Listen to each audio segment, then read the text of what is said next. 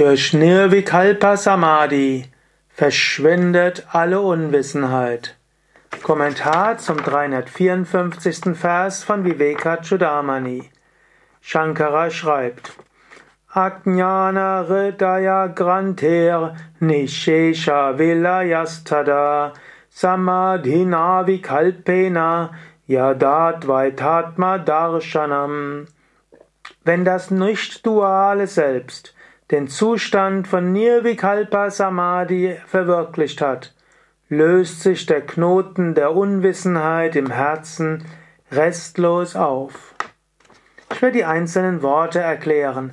In meinen Erläuterungen zum Vivekachudamani will ich ja öfters mal andere Ansätze gebrauchen oder den gleichen Ansatz immer wieder gebrauchen, damit es etwas Abwechslung gibt und für den Alltag taugt. Ajnana Hridaya Grante der Knoten, Granti, der Unwissenheit, Ajnana im Herzen, Hridaya. Es ist erstmal gut zu wissen, das Alltagsbewusstsein ist Unwissenheit. Es belastet dein Herz und es gibt Knoten. Knoten, du bist nicht befreit, sondern gebunden. Knoten der Unwissenheit. Und dadurch entsteht dieser löst sich auf, also dieser Knoten der Unwissenheit kann restlos, Nishesha, aufgelöst werden, Vilaya. Wie nämlich? Durch Samadhi, Samadhina, also durch tiefe Versenkung.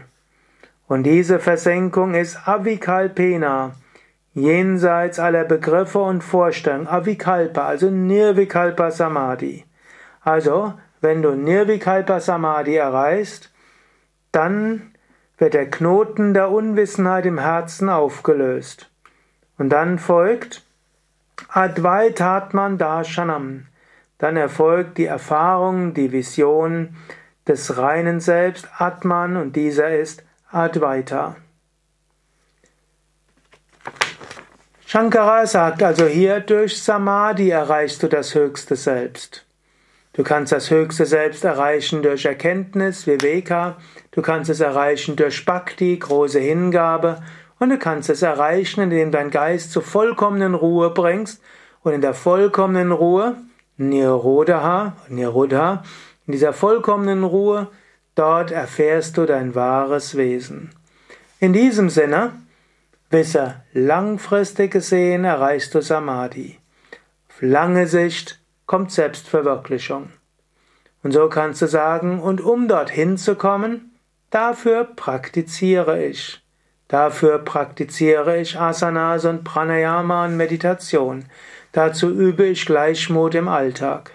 Es rentiert sich, zu lernen, deinen Geist zu beherrschen. Beherrschst du deinen Geist, kommt irgendwann Samadhi. Geht die Herrschaft weiter, kommst du zu Nirvikalpa Samadhi. Und durch Nirvikalpa Samadhi erfährst du dein wahres Selbst, alle Probleme sind vorbei. Wenn du also glücklich sein willst, dann herrsche über deinen Geist. Werde nicht zum Sklaven deines Geistes, sondern werde zum Herrscher über deinen Geist. Übe auch heute daran.